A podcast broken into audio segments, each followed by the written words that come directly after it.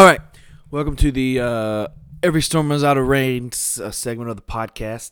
Um, hope you guys listened to the movie review. Um, it was actually pretty. Uh, it was a nice one. It was about the extremely wicked, uh, the Zac Efron Ted Bundy movie on Netflix. But this one, um, you've you've probably heard the story. A, a boy was going in for a tumor surgery and wanted Chick Fil A. Hey, but it was Sunday. He wanted Chick Fil A. It was Sunday and Chick fil A's closed on Sundays. But his family and the and, and the people of Chick fil A got together and they threw him a Chick fil A party, brought him Chick fil A at the hospital on Sunday. That is a good Every Storm Runs Out of Rain. Appreciate you guys listening in and go over listen to the podcast.